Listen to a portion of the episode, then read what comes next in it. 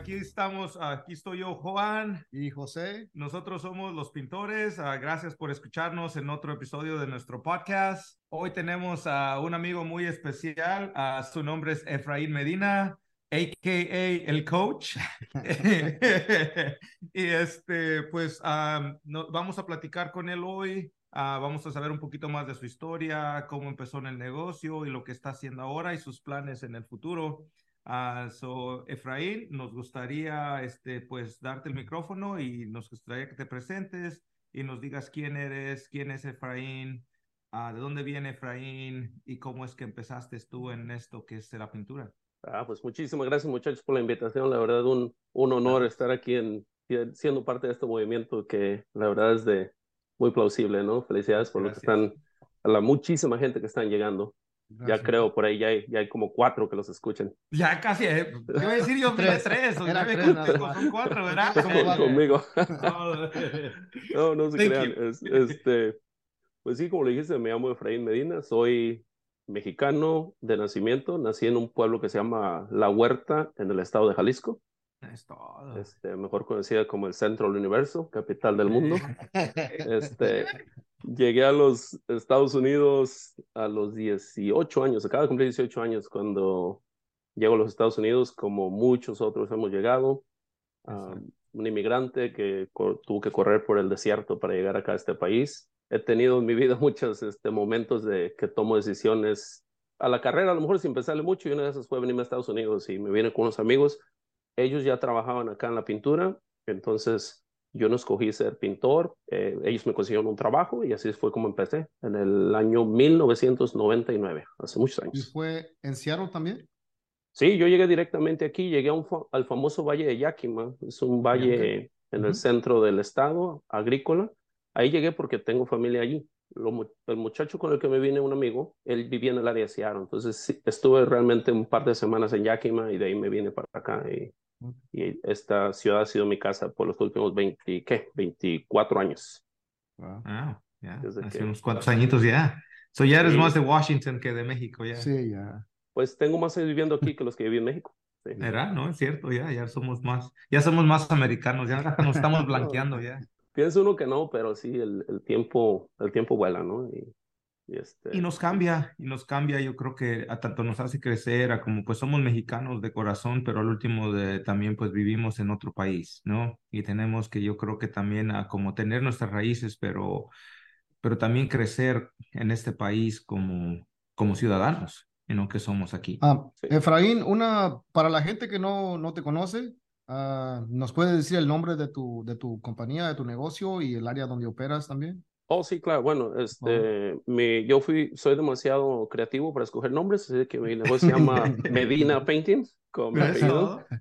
Eh, no me gusta, honestamente no me gusta, nunca me ha gustado. Hay un, hay un vecindario aquí en el área de Seattle que se escribe igual Medina, lo, que lo pronuncia Medina, y es donde viven los, no, no millonarios, los billonarios del país, ¿no? Gente como ah, Bill Gates. Tú dime, qué es tu, tú dime qué es tu vecindario. No, no, no, este, no sabes cuánta gente me ha dicho a mí, ¿sabes qué? Por poco no les llamo porque me da en painting, ¿no? Y, y este, o gente que nos ha contratado luego nos dice, no, mi esposo se enojó cuando les dije quién iba a pintar. Eh, cosas así, pero también nos ha ayudado, fíjate que no, no este, yo raramente recibo una llamada de alguien que esté, como muchos otros amigos pintores que escucho que, ay, que me llaman que por un chat, que para pintar una puerta. Para yo, el nombre ha ayudado a filtrar muchos de sus clientes, aunque ah. gente de Medina nunca me ha llamado tampoco. Curiosamente. Curiosamente. O sea, sí hacemos trabajos allí y eso, pero es por medio de otra gente. Si tú vives en Medina, pues me imagino que no tienes tiempo de buscar un pintor, ¿no? Entonces ese tipo de gente ya tiene alguien que se encarga de la propiedad, del mantenimiento, y con ellos sí hemos trabajado. Y hemos migrado, fíjate, yo, yo empecé en la construcción nueva, pintamos track homes cuando empecé, y eventualmente empezamos a hacer repaints, y cuando yo en el año 2007 tuve un, este, un, un pequeño, como dice el libro ese del, del mito del emprendedor, tuve un pequeño parálisis cerebral de un minuto, ahí es donde donde decidí poner mi compañía pensando que como todos, ¿no? O la mayoría. Eh, aprendí a hacer el trabajo, puedo hacerlo. Y desde el 2007 empezamos Medina Painting. Y hoy en día Ah, el año pasado terminamos con 64% comercial y lo demás residencial. Migramos desde, yo veo, yo veo el tipo de trabajo que ustedes hacen y recuerdo cuando yo también los hacía. Super custom, me, me sigue gustando, pero por motivos de otros, de si me empecé a meter en la construcción de, de perdón, en la, en, la, en el área de comercial y la verdad a mí me gusta más lo comercial. Y también hemos visto que los números no se han ido mejor allí, entonces ese ha sido nuestro enfoque, ¿no? ¿Y cómo es que, eh, cómo es de que decides tú, pues, empezar tu negocio? I yo sé que... en el 2007. En el 2007, ¿no? Pues, pues, fíjate, yo tuve una, en el, tengo un buen amigo que él ya tenía su compañía y él por un año, dos años antes ya me decía, anímate, anímate, mira, yo tengo mucho trabajo, yo te paso y cuando este, agarres tus propios clientes, tus propios clientes ya no vas a necesitar. Este, yo en el 2007, a principios de 2007, tuve una lesión de rodilla grave y me tuvieron que operar dos veces. Al final de 2006, entonces tuve como un año sin poder caminar. Y este, fue, fue duro, fue complejo porque mi esposa pues era la única que trabajaba y estábamos completamente quebrados, teníamos a nuestra hija chiquita y son, fueron años muy complejos. En el 2007 me animo, todavía no caminaba, todavía andaba de muletas y un día llega mi esposa al trabajo y le dije, hey, we're in business, ¿no? Ya tenemos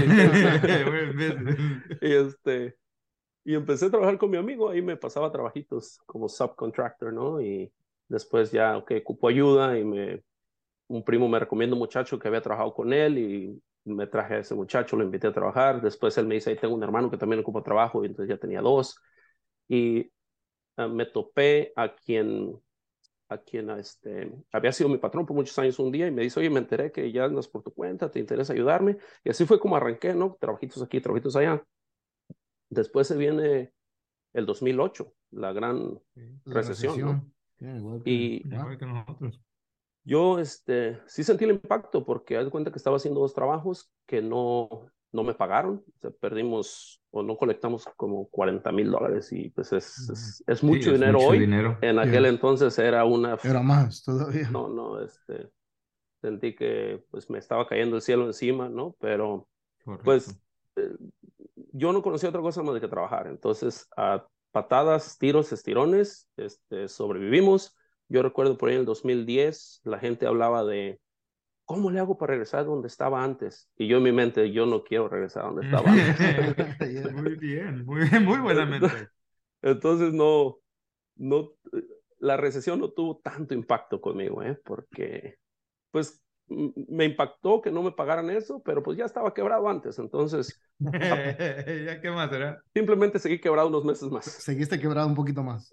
sí, pero, pero sí me ayudó a entender, eh, no tenía un contrato, este, no pedía depósitos, entonces sí empecé, ahora sí que me tocó aprender pues a golpes, ¿no? Tú que sabes que yo he mirado como al menos nosotros hemos platicado con diferentes pintores y algunos, la mayoría lo que nos pasa y nos, eh, lo creo que es lo que, el problema que tenemos como pintores, como industria, es de que no tenemos sistemas en nuestros negocios, ¿no? Ah, y tú has sido una de las pocas personas con las que yo he platicado, con quien tiene actually muy buenos, muy buenos sistemas.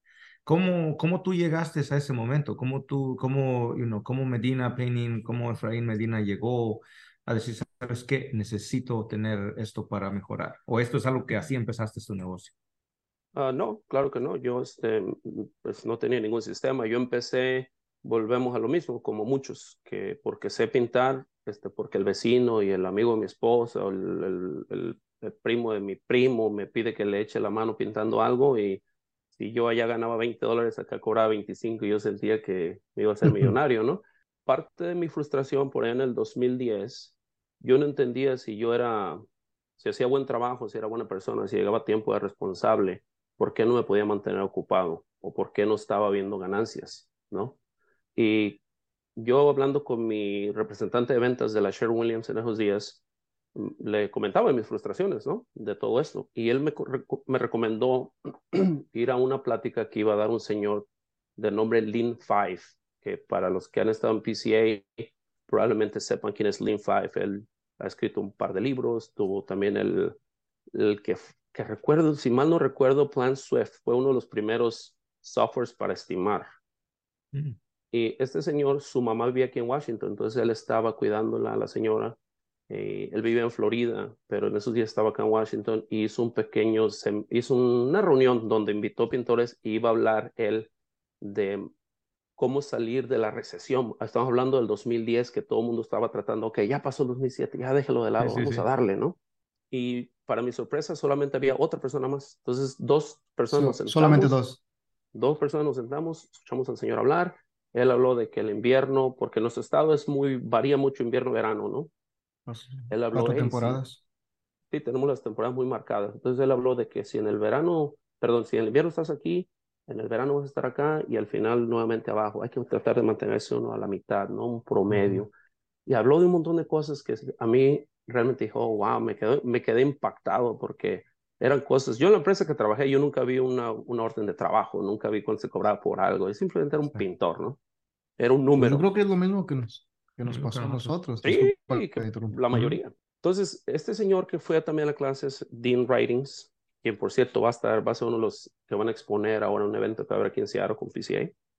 Él, saliendo de ahí, me dice, oye, Efraín, este, yo tengo un grupo, un round table, donde nos juntamos 8 o 10 pintores del área y hablamos de diferentes temas, deberías de venir, está el día. Y fui. Llego y conocí pues a los, a los grandes nombres de esta ciudad, ¿no? Los grandes dueños de, de compañías de pintura, que yo veía sus vehículos y ese tipo de cosas. Y estaban hablando de guerrilla marketing y empezaron a hablar de cuáles eran sus planes, todo esto, un montón de cosas que para mí todo era nuevo y todo era wow, eran unos ojotes que yo tenía así, asustado estaba. Y salgo de ahí y me pregunta, Dean, este, nos vemos el, siguiente mes, Efraín. Y le dije, no, yo dudo y regrese. Y me dice él, ¿por qué? Le digo, es que realmente yo no tengo absolutamente nada que aportar a este grupo. Ustedes están hablando de unos temas que yo desconozco y tengo nada que aportar. Y él me, dijo, me dio unas palabras que el otro día se las compartí. Me dijo, mira, tal vez hoy no tengas nada que aportar, pero en algunos años tú vas a ser el que va a liderar a otros jóvenes, otros que vienen atrás. Y así, ese es el legado que vas a pasar, ¿no? Fuera de que vas a ser exitoso, no dinero, no dinero, simplemente si hoy se te echa la mano, algún día tú vas a tener que meterte en esos zapatos y ayudar a otros. Y la verdad se me quedó muy grabado, me gusta mucho, va con mi personalidad, con quien soy. Y así fue como eventualmente, al siguiente mes fui al primer evento de lo que hoy es PCA, en aquel entonces era PDCA. O sea, soy tan viejo que hasta el nombre cambió. a, nosotros nos tocó un año, ¿no? Nos tocó uno o dos años con PDCA también. Y para los que escuchan, que no saben qué, qué nos referimos, PCA es, eh, en inglés significa Painting Contractors Association. Association, correcto. Y es, hay, hay un par de asociaciones de pintores, pero pues es la más antigua y la más organizada y la más común, ¿no? Entonces ahí fue donde yo empecé a escuchar acerca de sistemas, ¿no? ¿Qué significaba un sistema? Un sistema es cómo hacemos algo es sencillo. ¿Cómo hacemos algo? Si tú tomas notas en un papel, pues tu sistema es tomar notas en un papel. el proceso. Pero, pero hay sistemas que te ayudan a facilitar las cosas y pues hay sistemas donde si pierdes el papel, por ahí escuché que hay alguien que los perdía seguido. eso hacíamos. Este, pues tu sistema a lo mejor no es muy efectivo, puede mejorarse, ¿no? Exacto.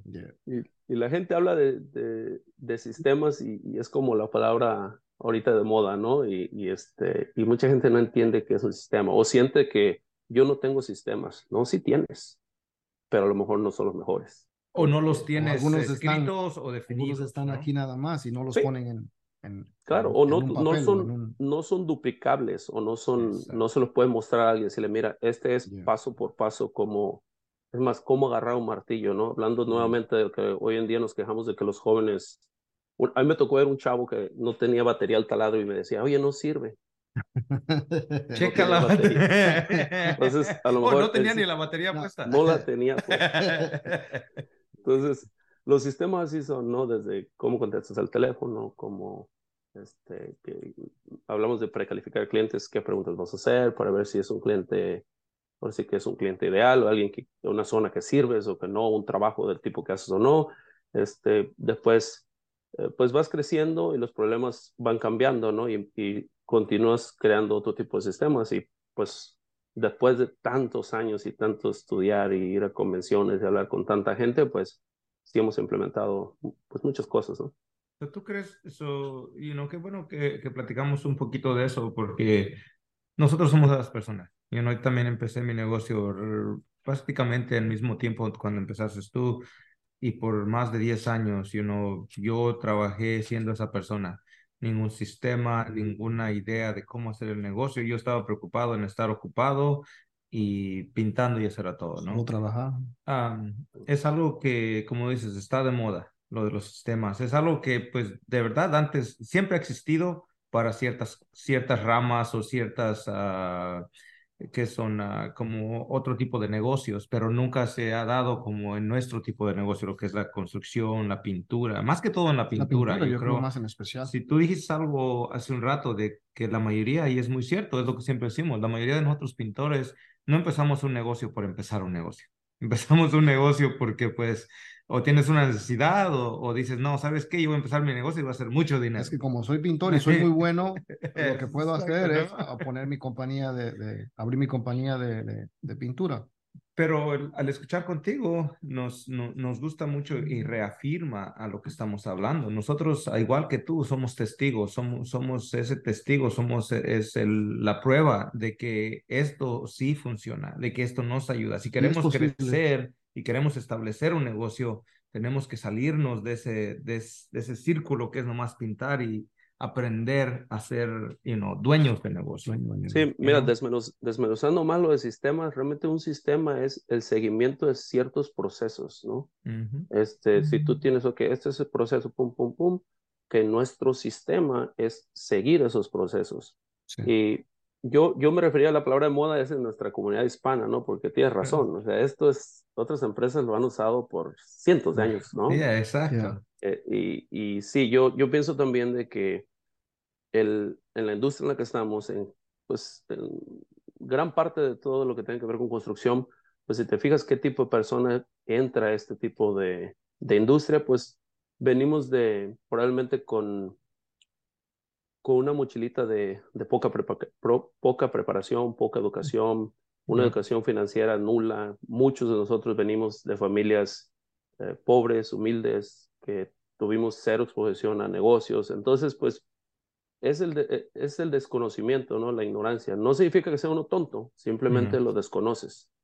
Y, y, si, y si te empiezas a juntar con gente que negativa, que oh, es difícil, no, no, es fácil, te van a robar, ¿para qué lo haces?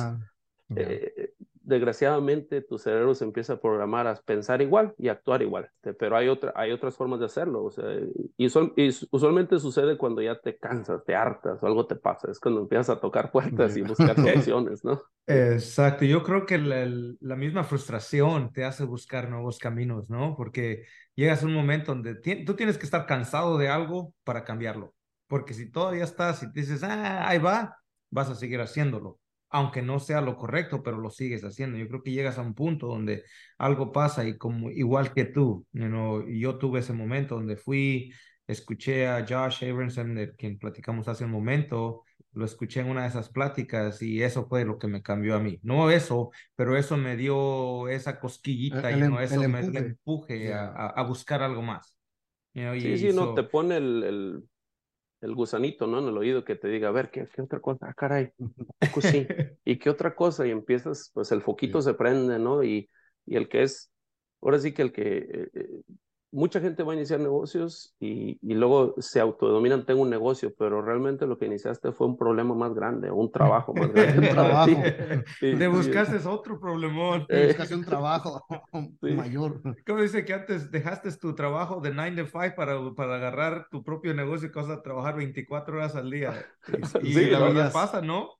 Y hay, que tener cuidado, y hay que tener cuidado porque luego viene la parte de la que muy poca gente habla, ¿no? La salud, ¿no? tanto salud física como salud mental. Sí, mentalmente. Estresas. Este hablando de esto, ¿no?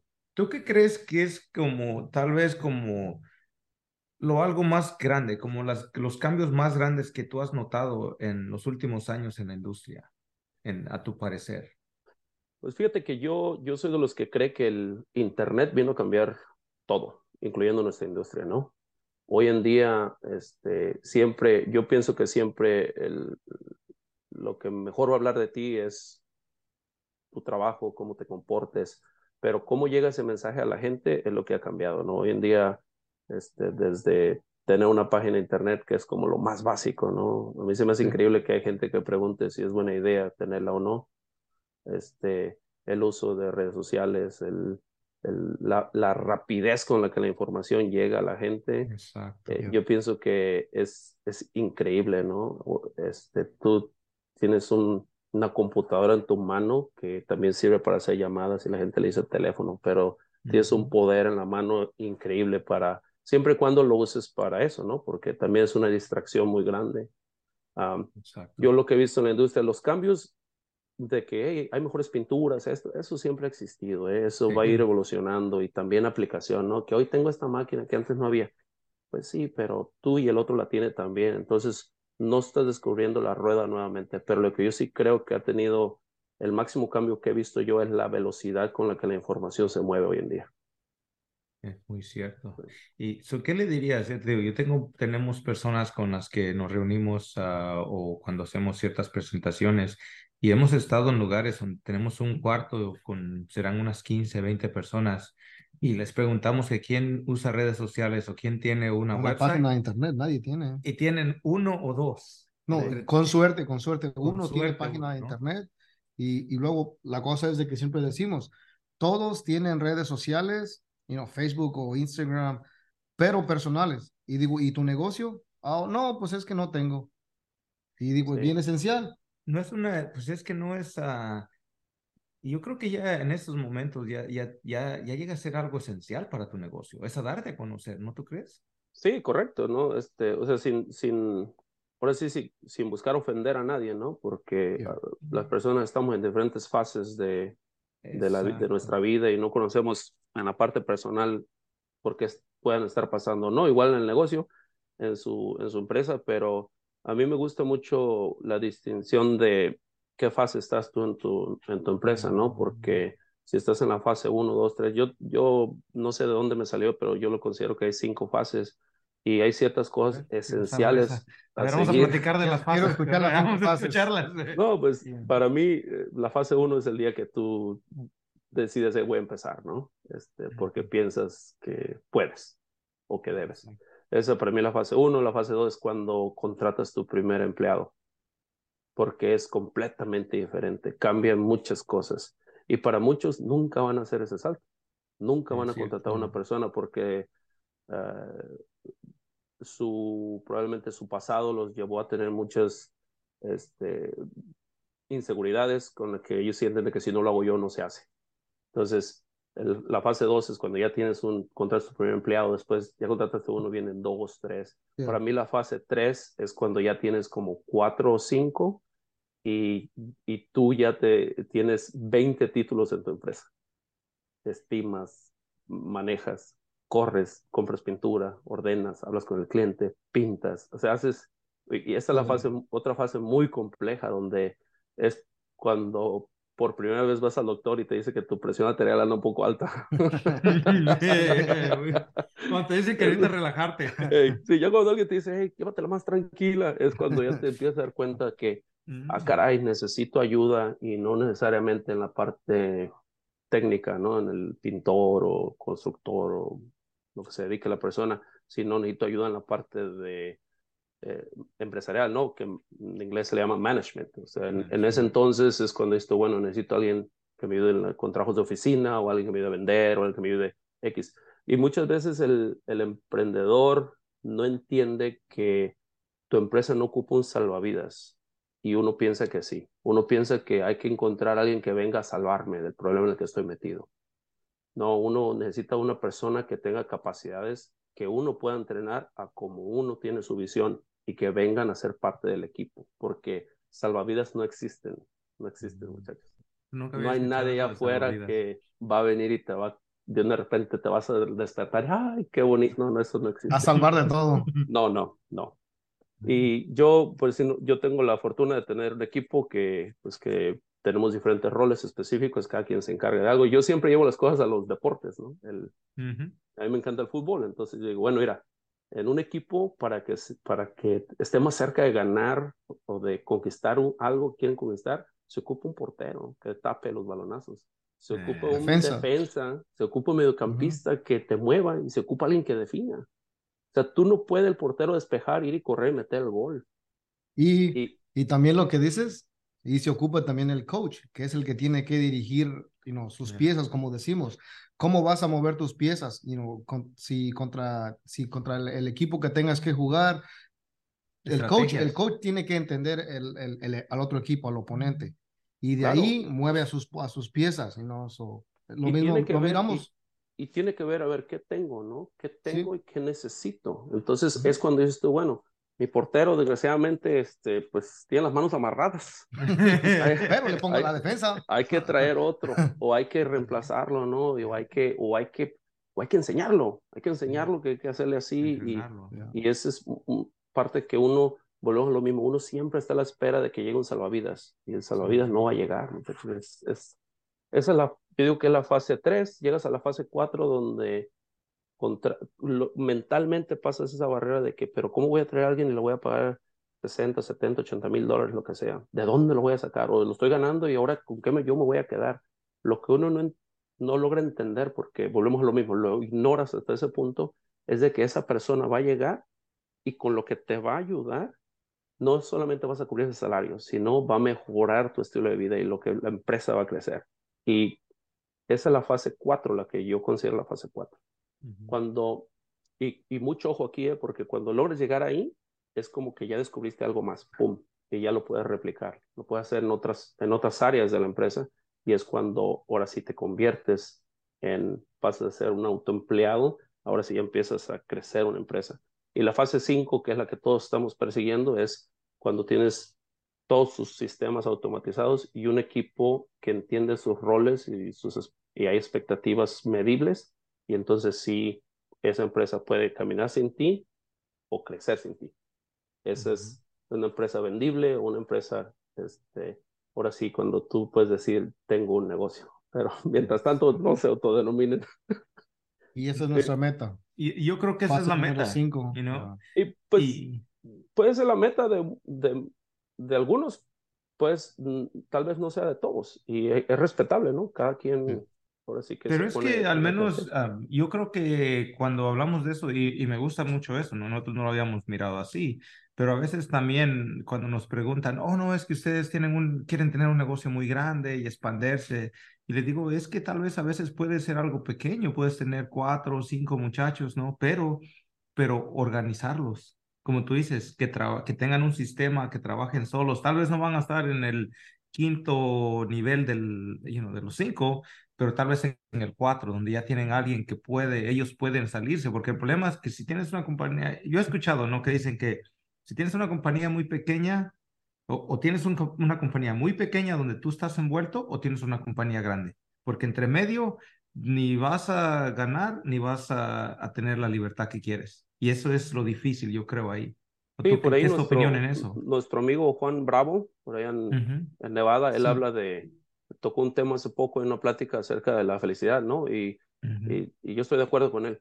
El, la felicidad no es, no es cuánto dinero tengo, qué tan grande es mi ego, o cuántas venes tengo, porque vas a muchas de estas expos, convenciones y eh, parte del entrenamiento es decir, tengo ocho venes, eh, eh", porque todo el mundo te va a preguntar lo mismo.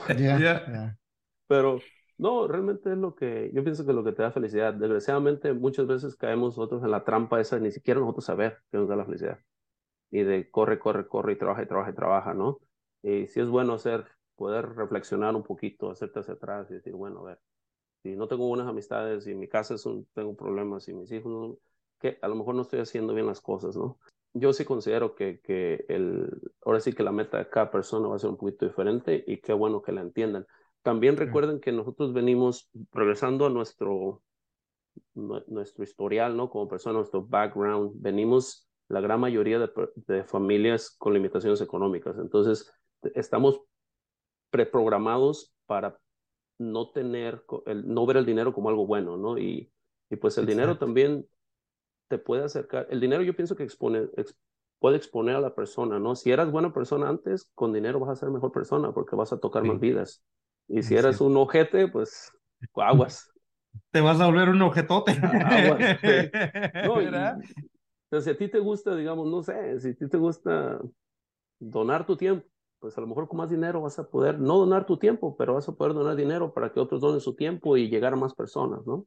Yo, creo que eh, es, es muy cierto eso. So, vamos a platicar un poquito de ti. So, ¿en, qué, ¿En qué posición tú crees que está Medina en, en, eso, en esos cinco? Del 1 al 5. Del 1 al 5. ¿En qué ah, fase?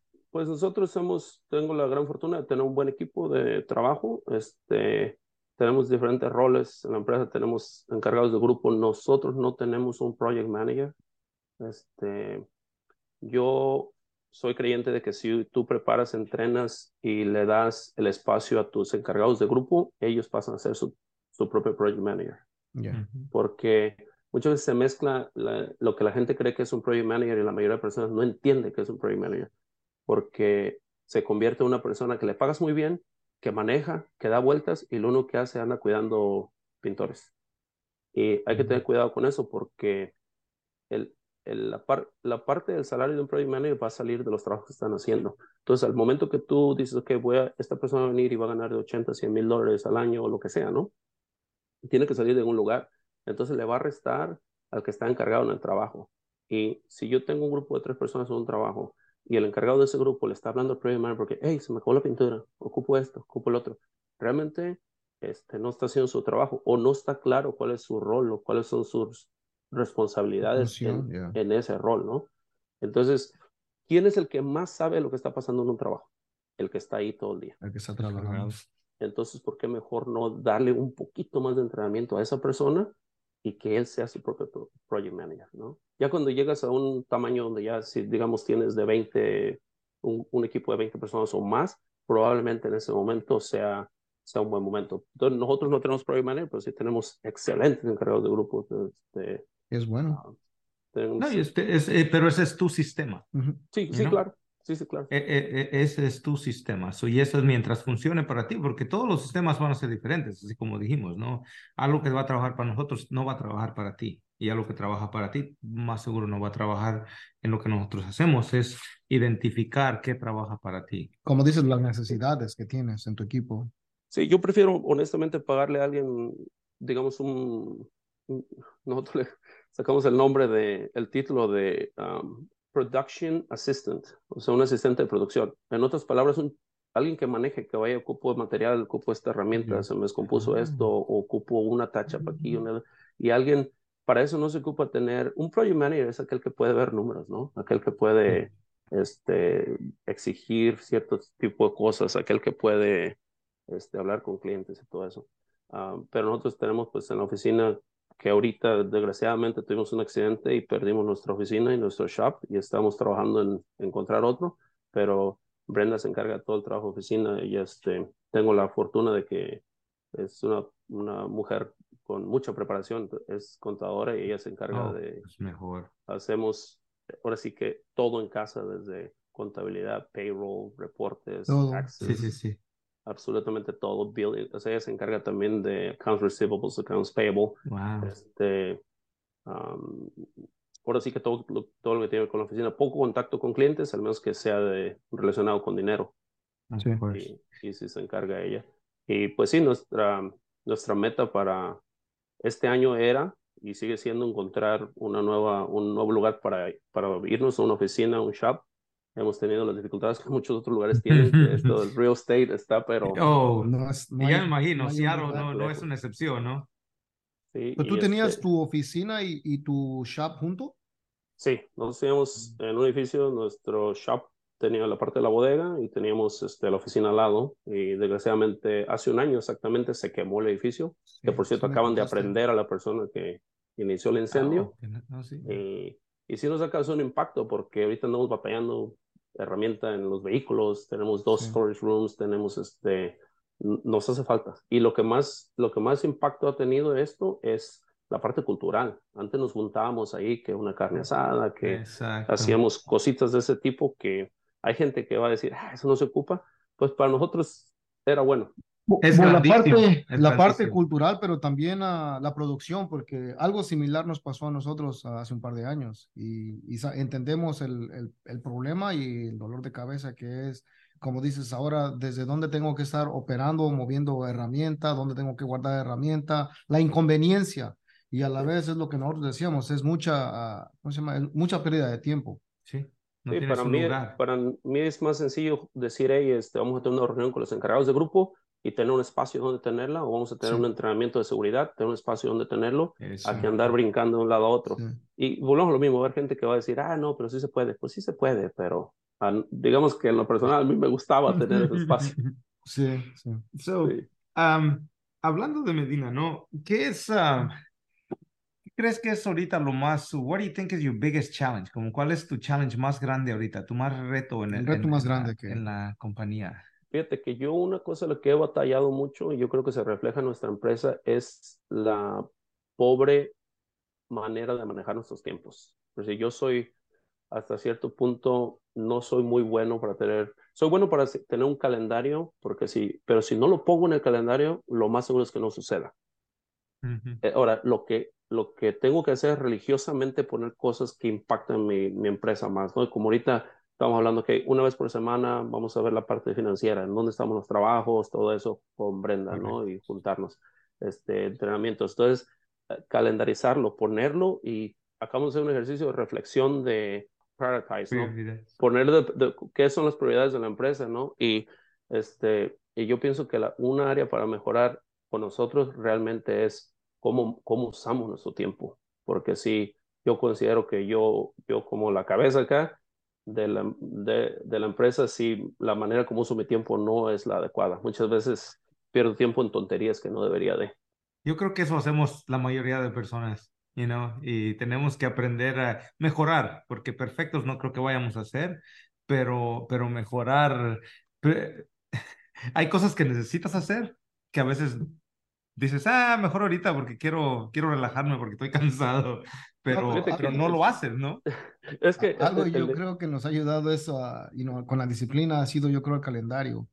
Uh, como le digo Juan, tenemos que respetar el calendario, lo que cualquier cosa que tengamos, así como dices tú, puede que sea una cita, you know, o un meeting aquí de la oficina, algo interno, uh, o, una, o, una, cita con un cliente, lo que sea, pero si tienes todo registrado aquí y, y en la mañana, en vez de checar tu social media, checas tu calendario, mi agenda, qué es lo que tengo hoy, hoy ya miras tu, tu calendario, te programas un poquito mejor y a la vez te, te centras más a lo que tienes que, que hacer en menos, menos pérdida de, de, de, de tiempo. Eso sí, y no, hacer como no. tener listas, ¿no? Tener listas de, de, de, qué vas a hacer, como que tener un plan para tu día, porque muchas de las veces uh, yo he hablado con personas y, y, nos ha pasado a nosotros personalmente, donde dices, ¿qué hice hoy?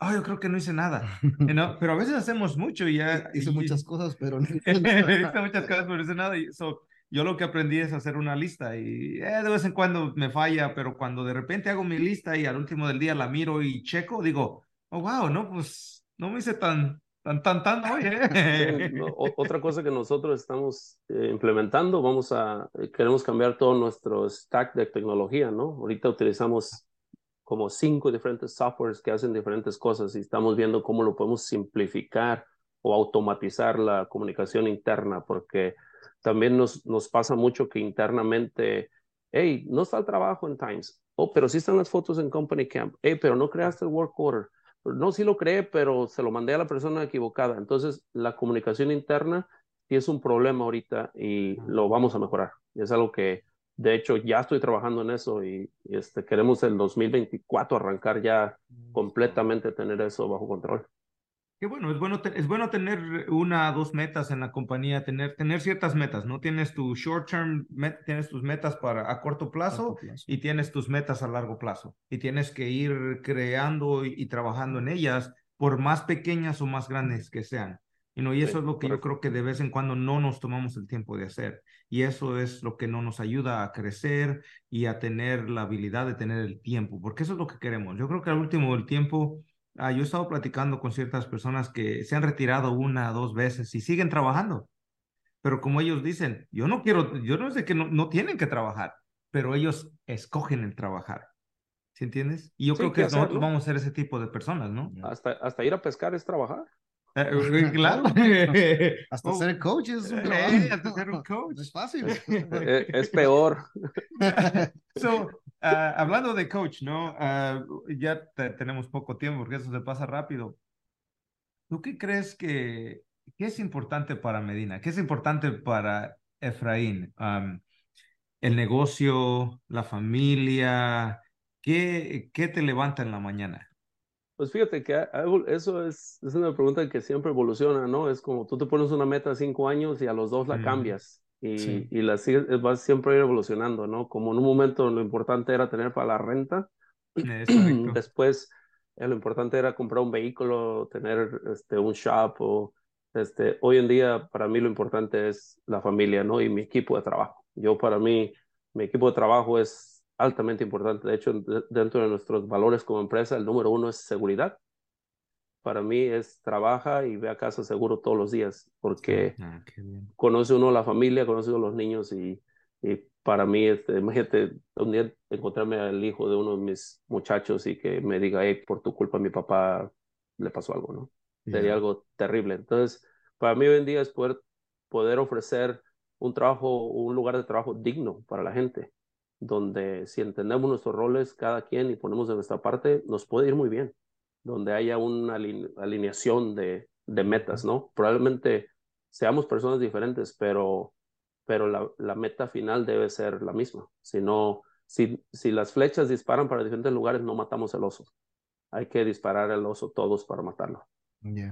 Ah, ah, muy cierto, muy, muy cierto. Y fíjate que hay gente, Juan y José, que habla mucho de que, de que la cultura y esto sí es importante, pero tenemos grandes empresas como ejemplo de que, como digamos, nosotros tenemos una empresa muy grande, Microsoft, aquí. Ellos contratan gente de todas partes del mundo, diferentes colores, sabores, religiones, pero al final de cuentas tienen una meta en común todos, que hay que respetar cómo es cada persona, siempre y cuando tengamos la meta final. Y yo pienso que para Medina Painting se vienen buenas cosas porque ahora tenemos más claridad de lo que queremos y en los últimos dos, tres años hemos contratado, contratado muy buena gente y la verdad nos ha, ah, nos, ha hecho más sencillo el decir, hey, vamos para tal lugar porque es gente que se alinea con los valores y es más sencillo llegar allá, ¿no?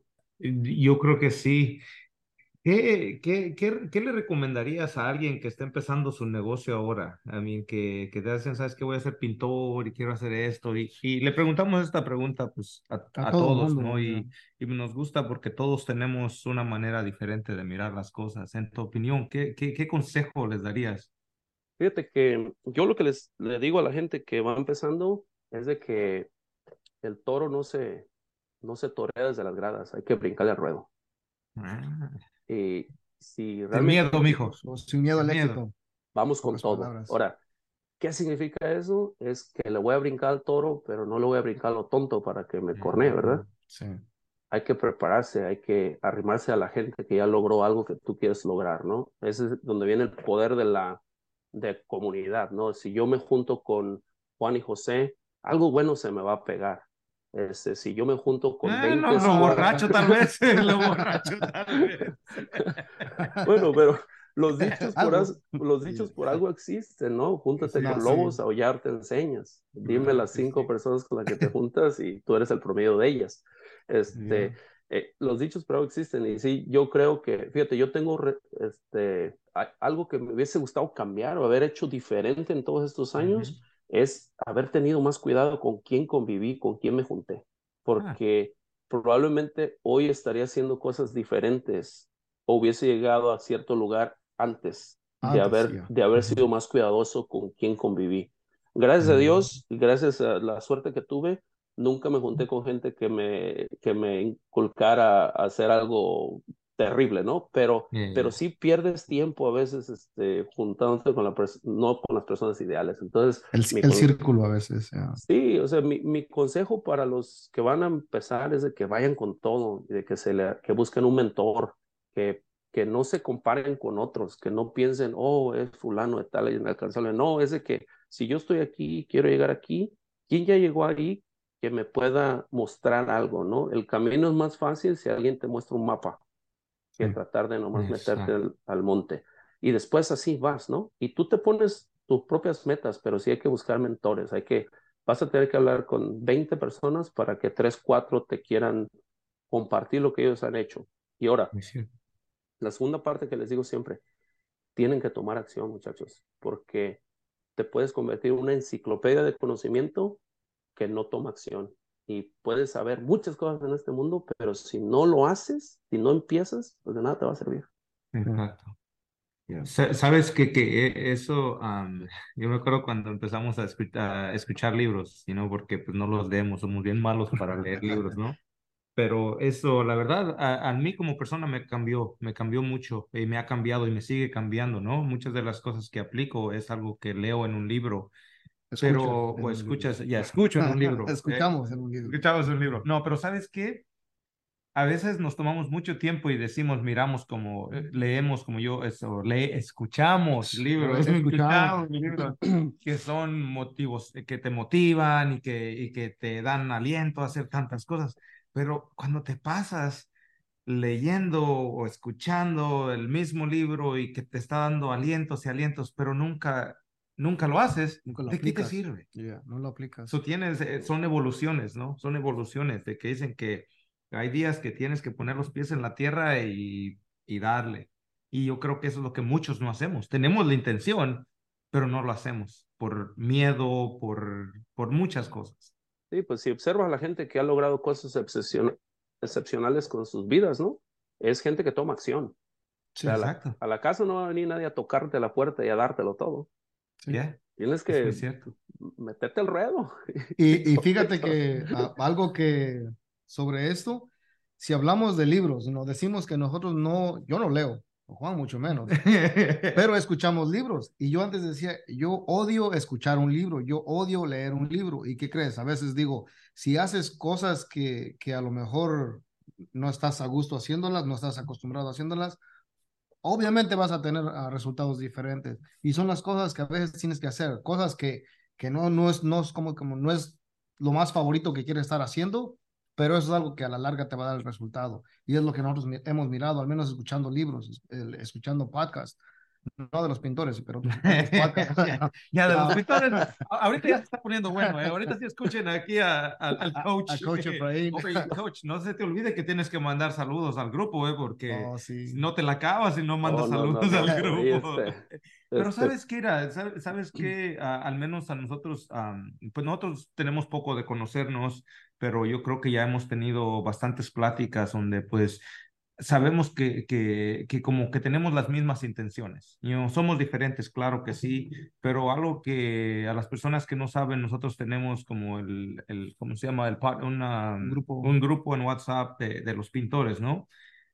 Y algo que me gusta es de que de primero nadie, no había tanto interés, no había quien se moviera, no había quien hablara.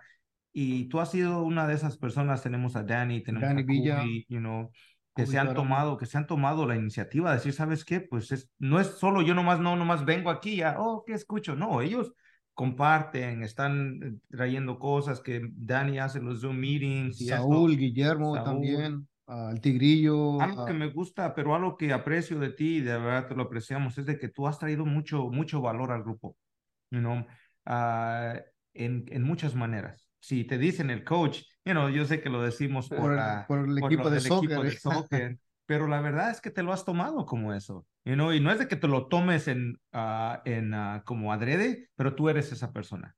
Eh. Tú llegas, compartes, y, y, tú eres, tú ya traes esa esencia. y se refleja, se, refleja, en las conversaciones ahí, uh, porque la gente, todos, you aunque no te conozcan en persona, todos pueden mirar y no al tipo de persona que eres, sino, y tú, como en este caso, tú compartes uh, tu sabiduría y, tus consejos, todo eso, y mucha gente lo, lo agradece porque eso es lo que andan buscando. Ah, lo, que, lo que estabas diciendo tú hace un, hace un instante sobre, you know, busca a un mentor, busca a un coach, busca a alguien que te, que te esté dando esa, ajá, que haya pasado por eso y que ahora te pueda guiar. So, ¿Qué crees?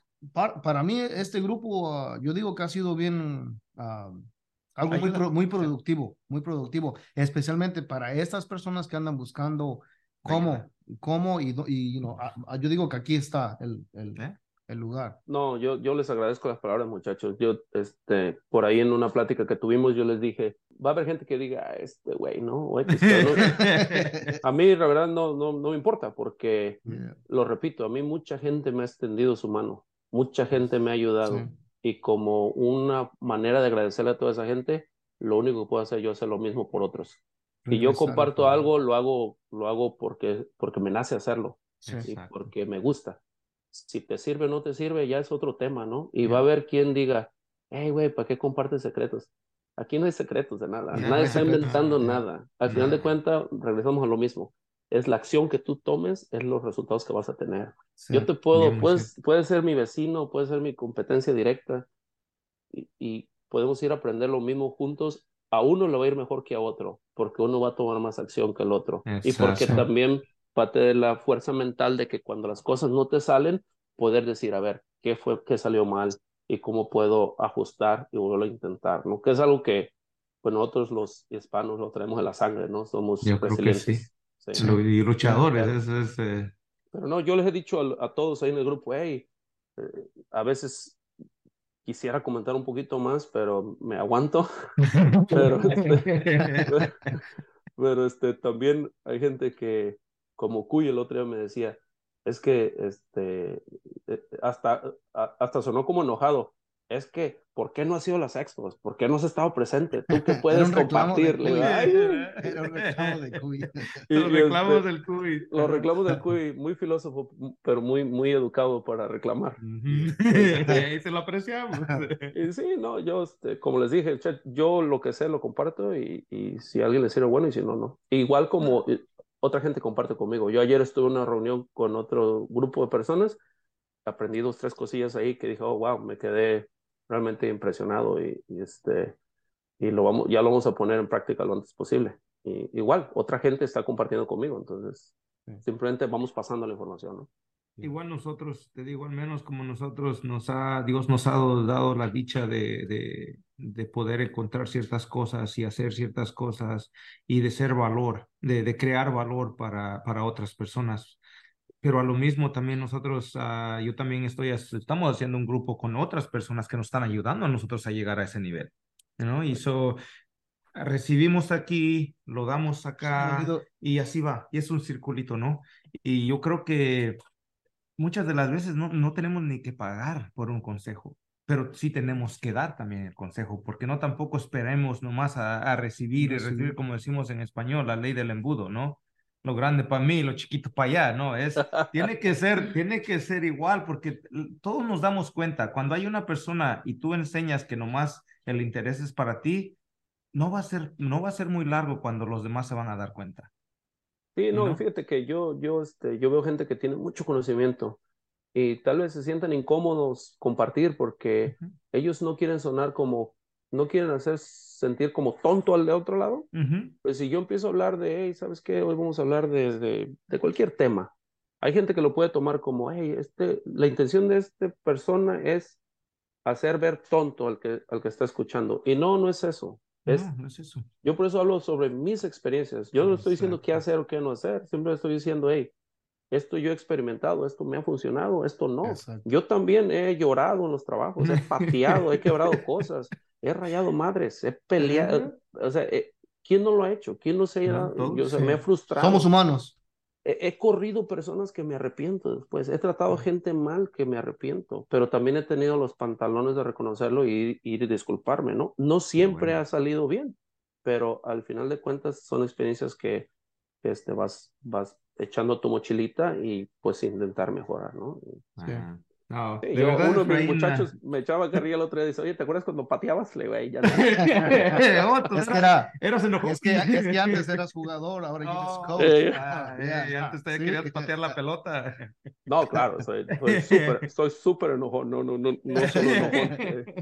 Pero ¿sabes qué? Yo creo que es que no, no somos enojones, somos apasionados a lo que hacemos y por eso somos enojones. Sí, claro. Fíjate, yo escuchaba, escuchaba hace poco a un señor chino hablaba de la diferencia del tener carácter eh, y, qué significa tener carácter, carácter fuerte. Y nosotros, los hispanos, o bueno, al menos yo antes creía que tener carácter fuerte era ser enojón, bravucón.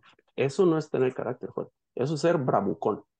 Carácter fuerte es poder eh, observar, recibir cierta situación y tener la fuerza mental de analizarla sin dejar que tus emociones te ganen. El tener carácter fuerte es tener control sobre tus emociones. y me quedé yo, wow, es increíble, porque uno tiende a ser uno bravucón, ¿no? Ah, eh, mira. Y luego la gente dice, tiene carácter fuerte. No, ese güey es un bravucón nomás. Al contrario, es más débil. Yo, yo, yo aprendí, yo hace mucho tiempo uh, lo aprendí, lo escuché. Eso es muy cierto. A veces la persona que, eh, que, que, ¿cómo se llama? Reacts, you know? Que reacciona. Reacciona, es más débil que el que no. ¿Por qué? Porque es, es tu manera de, es tu defensa. Y el, que, y el que es fuerte, él no va a responder, él, él va a analizar las cosas, las va a mirar y si no es adecuado para él, respetuosamente se va a retirar y a seguir con su vida. Eso es tener eh, eh, fuerte, ese es el carácter, fuerte, ¿ok? Pero eso de estarle gritando a la gente, no, eso, eso no es, eso, you know, eso no es tener carácter fuerte y es muy cierto.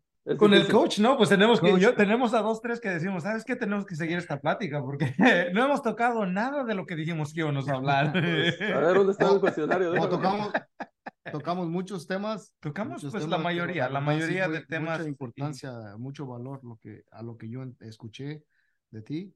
Y yo sé que como estos episodios van a darle mucho valor a muchas personas, muchas personas, muchas personas que andan buscando esta información, igual como te digo, motivación a veces. lo, escucho, lo escucho yo porque de repente me dicen, oye, escuché, escuché tal, tal episodio y escuché de esta persona lo que dijo. Y a veces siempre luego trato y, les digo a ustedes, así, ¿sabes qué? escuché muy buen feedback de, de lo, del episodio de ustedes y no de lo que hablaste, el tema que hablaron, porque todos tocamos de repente un tema diferente, algo diferente, pero lo que me gusta es de que la gente sí se identifica y a la vez usan algo, lo usan como para motivarse también, para mirar que no están solos, no estamos solos. De cada episodio agarras una cosita. Sí. Y, este, hay un libro muy famoso que se llama El efecto compuesto, donde dice que de pequeñas decisiones, pequeños pasitos, se llega a grandes cosas. Y, y, eso aplica para pequeñas buenas cosas, te llevan a una cosa buena grande. o pequeños malos, malas decisiones te van enterrando algo más grande también. De eso se trata ese libro. Y, y es verdad, si de ah. cada podcast... ¿Cómo, es que se llama? El efecto compuesto. El efecto compuesto. En inglés se llama the, Compound Effect. ¿Quién lo escribió? ¿O el autor? Ahorita lo, lo escribo para... Ok, luego lo buscamos. Se me hace, lo buscamos, que, fue, no, es que se me hace queremos... que fue Cuy Páramo. Oh, Efraín Medina. No, es que queremos agregar el, uh, el link del, del, libro para que la gente lo busque. Ese libro, o sea, te lo resumo como en eso, ¿no? Es, uno muchas veces ve a gente que estoy, este, tiene muchos problemas, pero es porque toma muchas malas decisiones, chiquitas, pero juntas crea una, una burbuja más grande. Igual como alguien que logra algo que la gente lo percibe como bueno, porque toma muchas buenas, pequeñas decisiones. Sí, exacto. sí, no, no, llega todo a uno último. Pues, Efraín, que ha sido un placer. ¿Tú qué crees que algo que, que te gustaría decir o algo que compartir con, con, el público y con los cuatro o cinco que nos van a escuchar por ahí, ¿no? de, tu pues, parte, ¿no? Yo lo que, lo que le diría a sus, ahora sí que a sus radioescuchas, ¿no? a sus seguidores, a sus Raven fans, es de que se, se incomoden un poco, de que si quieren aprender algo, que dejen de lado la incomodidad y, este, y que se animen, que le brinquen al ruedo, porque eh, el tiempo vuela y, y, este, y de atrás viene empujando fuerte. Entonces, eh, busquen, busquen ayuda, busquen el mentor, busquen la clase, busquen lo que ellos consideren que es necesario, busquen un mapa, ¿no? Y empiecen desde abajo, pero, pero tomen acción, acción, porque eh, en un abrir y cerrar de ojos, sí, yo no tenía canas ayer. Y... yo me van saliendo también por aquí ya. Cuando te conocí no tenías canas. No, sí, no. Este, el, pero tomen acción de verdad, porque yo, yo escucho mucha gente, yo les comparto, este, uh, estuve en un evento con la Sherwin Williams apenas la semana pasada y hablé como con 50 personas acerca de lo que era la Asociación de Pintores y este, los beneficios de ser miembro y esto y ayer hubo un evento. De las 50 personas que hablé, probablemente unas 10 dijeron, ah, pues cuando hay un evento yo quiero ir. Fue una. Entonces, eso habla de que, de que todavía tenemos una parte mental que, que cambiar, ¿no? Este, yo no esperaba que fueran las 10 que dijeron que sí, tampoco, pero e, este, no van porque, hey, no hablo bien inglés, que porque este, yo todavía no estoy ahí en esa posición, no que dejemos eso de lado y tenemos que, que, empezar en algún lugar y eso sí sería algo que yo les aconsejo a cualquier persona, no importa en dónde esté, hay que, hay que ir a meterse en un lugar donde uno sienta gusto al principio, pero después, como pececitos en el agua, empezar a dar más rápido.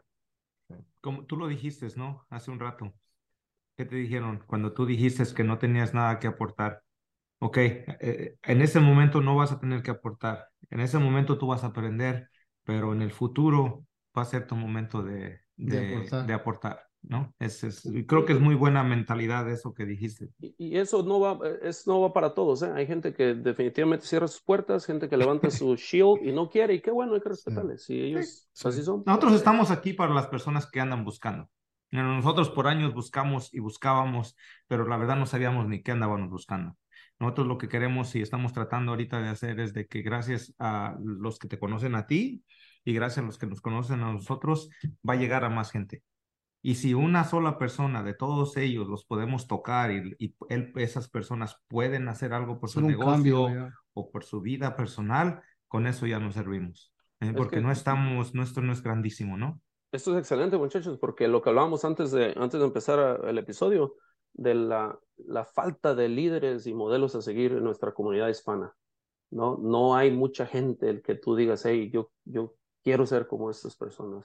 Y la verdad, sí hay mucha gente con conocimiento, sí hay mucha gente que puede compartir, pero también este es un llamado a ellos, que salgan y, y, y, de verdad nuestra comunidad se los va a agradecer. Vamos a ser una comunidad más fuerte, vamos a competir en las grandes ligas. No, hay que, no, no tenemos que quedarnos en las ligas menores, podemos entrar a las grandes ligas, pero ocupamos de esa gente con conocimiento que venga y comparta algo de ello. Pues ya estamos, ya te pusimos como coach, so de pues, quién adelante, de quién adelante. De fútbol, desafortunadamente, Desafortunadamente, el árbitro dijo que no hay tiempo para no más. Hay tiempo para más, no overtime ni nada de eso. No tiempo extra. Uh, fue un placer platicar contigo uh, en este episodio y, y esperamos igual, que no, que no sea el único y igual te digo, y, seguir, y seguir ayudando. De verdad, de, corazón, uh, te lo agradecemos. Vamos a estar pendientes en el grupo y pues primeramente Dios nos vamos a tener que juntar pronto. Ya hemos estado, dice y dice, pero estamos tan lejos, pero tan cerca y no nos ganamos juntar, ¿verdad? No, no, no. Eh, aquí tienen su casa el día que gusten y, fue, un, fue un placer. ¿verdad, eh? felicidades a ustedes por el gran movimiento que, Gracias, gracias, Rafael. Te cuidas. Hasta luego. Hasta luego. Hasta luego. Que estés bien. Adiós.